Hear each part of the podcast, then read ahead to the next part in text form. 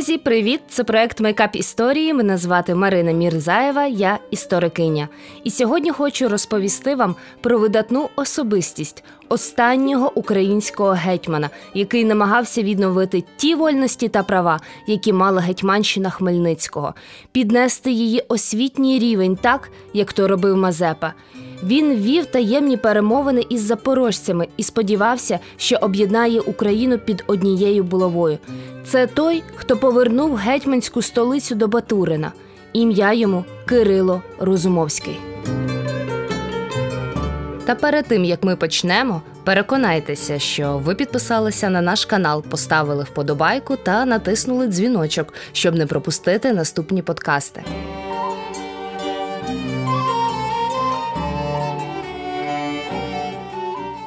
5 травня 1747 рік російська імператриця Єлизавета І видає указ про буття в Україні гетьмана згідно тамтешніх прав та звичаїв. Це рішення стало несподіванкою, адже останній гетьман Данила Апостол помер майже 13 років тому. Чому з'явився указ, який відновлював гетьманство в Україні? Слухайте далі.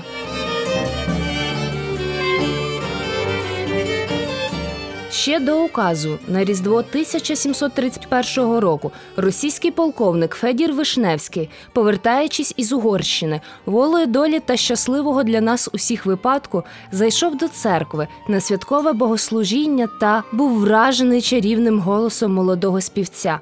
Була то церква у селі Чемер. Там, у хорі, так чаруюче співав 22-річний юнак Олексій Розум. Вишневський запропонував юнакові поїхати до Петербурга, і той не відмовився. Сварки із батьком п'яницею та бідність не давали йому тут жодних перспектив на майбутнє. Олексій покидає рідні лемеші, матір та молодшого брата Кирила, аби співати у придворному хорі у Петербурзі. Високий красень із проникливим голосом підкорив серце майбутньої імператриці Єлизавети, яка також була красива і смілива, мала багато шанувальників та бажаючих одружитися на ній. Зберігаючи статус вірного фаворита, Олексій підтримає Єлизавету у перевороті 1741 року, за що його родину щедро винагородить імператриця. Це вже була не просто сім'я збіднілого козака розума, а ошляхетнені Розумовські. Графський титул отримали матір Розумиха та брат Кирило. А у самому Петербурзі започаткувалася мода на все українське.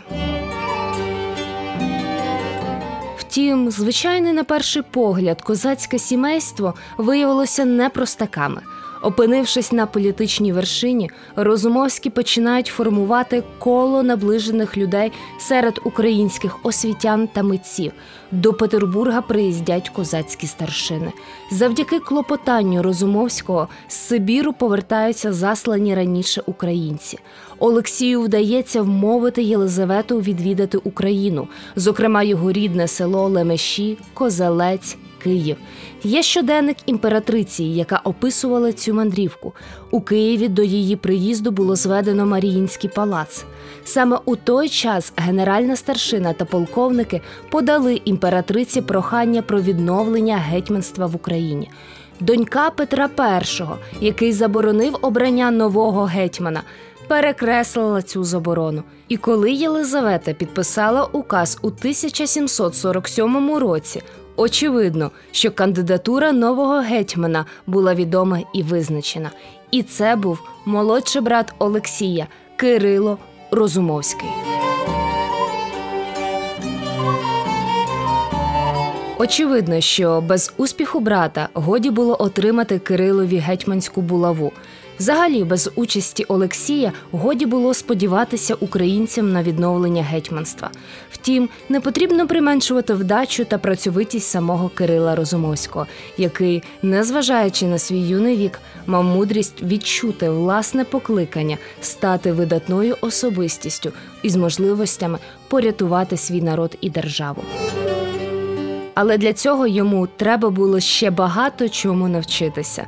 Тому Кирила клопотаннями брата та імператриці направили здобувати освіту у Європі. Виконавши це завдання блискуче, він повернувся до Петербурга. Йому було лише 18 років, а його вже призначили президентом імператорської академії наук, яку він очолював півстоліття. А у 22 роки Кирила Розумовського на урочистій церемонії у Глухові було обрано гетьманом України.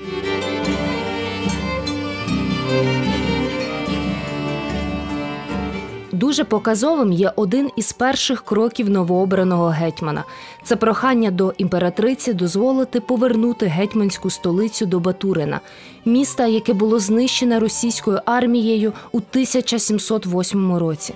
Спалена резиденція гетьмана Мазепи супроводжувалася забороною селитися у цьому місті його наступникам, але Кирилові дозволили. Молодий гетьман мав на меті побудувати там генеральну канцелярію, суд, резиденцію, церкви. Це було б символічним відновленням колишньої слави Гетьманщини. Влітку 1751-го Кирило виїздить до України, мандрує селами та особисто контролює будівництво у Батурині. Усе правління гетьмана Кирила Розумовського це балансування, і воно було набагато напруженішим ніж у його попередників. Безумовно, гетьманові доводилося часто поступатися, але йому все ж вдавалося відстоювати українські інтереси в Російській імперії. За його правління були здійснені судова та військова реформи. Було запроваджено обов'язкову початкову освіту для козацьких дітей. Сам же гетьман Кирило Розумовський частіше був у Петербурзі ніж в Україні через перебування там його сім'ї, а також ймовірно через те, що контроль над ним простіше було здійснювати при дворі. Тому це була палиця з двома кінцями. Один неможливість гетьмана самостійно оцінювати ситуацію в Україні та вести дипломатичну діяльність, а інший привілей бути поруч імператриці та особисто мати нагоду черговий раз здобувати щось корисне для Гетьманщини. Але все змінилося після смерті Єлизавети та обрання нового імператора Петра III. Кирило Розумовський у тому часі підтримує Катерину II та її переворот, сподіваючись на те, що Катерина за це віддячить. Гетьман фактично командував петербурзьким гарнізоном, і якби не його слово, Катерина могла б і не посісти на престол. Але Кирило прорахувався. Катерина II, ставши імператрицею, недовго була лояльною до козацтва. Усе швидко змінилося після того, як Кирило Розумовський зібрав у Глухові великий з'їзд козацької старшини у вересні 1763 року. Цей з'їзд звернувся до українського народу та імператриці щодо двох реформ. Одна стосувалася поліпшення вищої освіти в Гетьманщині, а саме передбачалося перетворити Київську академію на університет і заснувати університет у Батурині. У другій було клопотання про відновлення давніх прав України та визнання спадковості гетьманства за родиною Розумовських. До речі, що й було поверненням до ідеї Богдана Хмельницького. Такі наміри викликали гостре невдоволення Катерини II і дали їй привід для остаточного скасування влади гетьмана та перетворення українських земель на одну із провінцій Російської імперії. Кирилові Розумовському, як і Мазепі раніше, було фактично дано вибір. Втрата автономії Гетьманщини і життя із безмежними матеріальними можливостями або непідкорення. Але разом із тим Розумовський вже не мав того ресурсу, яким володів Мазепа. Російські пута аж надто сильно оповили Україну. І тим не менше, Кирило, як протягом усього гетьманства, так і на роковій козацькій старшинській раді у 1763 році продемонстрував свою позицію та не зрадив ідеям своїх попередників гетьманів, зміг у найтяжчий для України час будувати стовпи її ідентичності, закладати цеглини українськості, аби на цих мурах у майбутньому повстала українська держава. Кирилові Розумовському було заборонено повертатися в Україну. Його обмежили у контакті з козаками. За ним постійно стежили.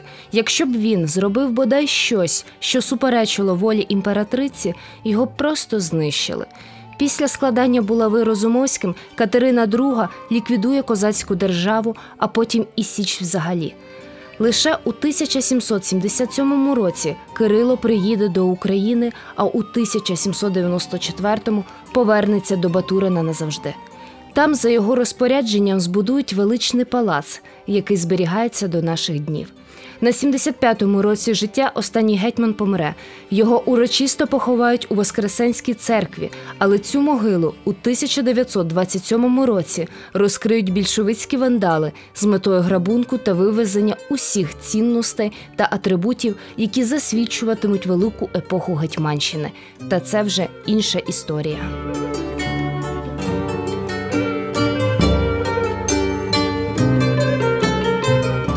Читайте правильні книги, слухайте мудрих людей, і ніякий загарбник не посягне на найвищу цінність людини у 21 столітті ваш розум і свідомість. З вами була Марина Мірзаєва, саунд-продюсер Михайло Адамчак. Підписуйтеся та поширюйте наш проект, а ми готуватимемо ще більше цікавих історичних тем для подкастів.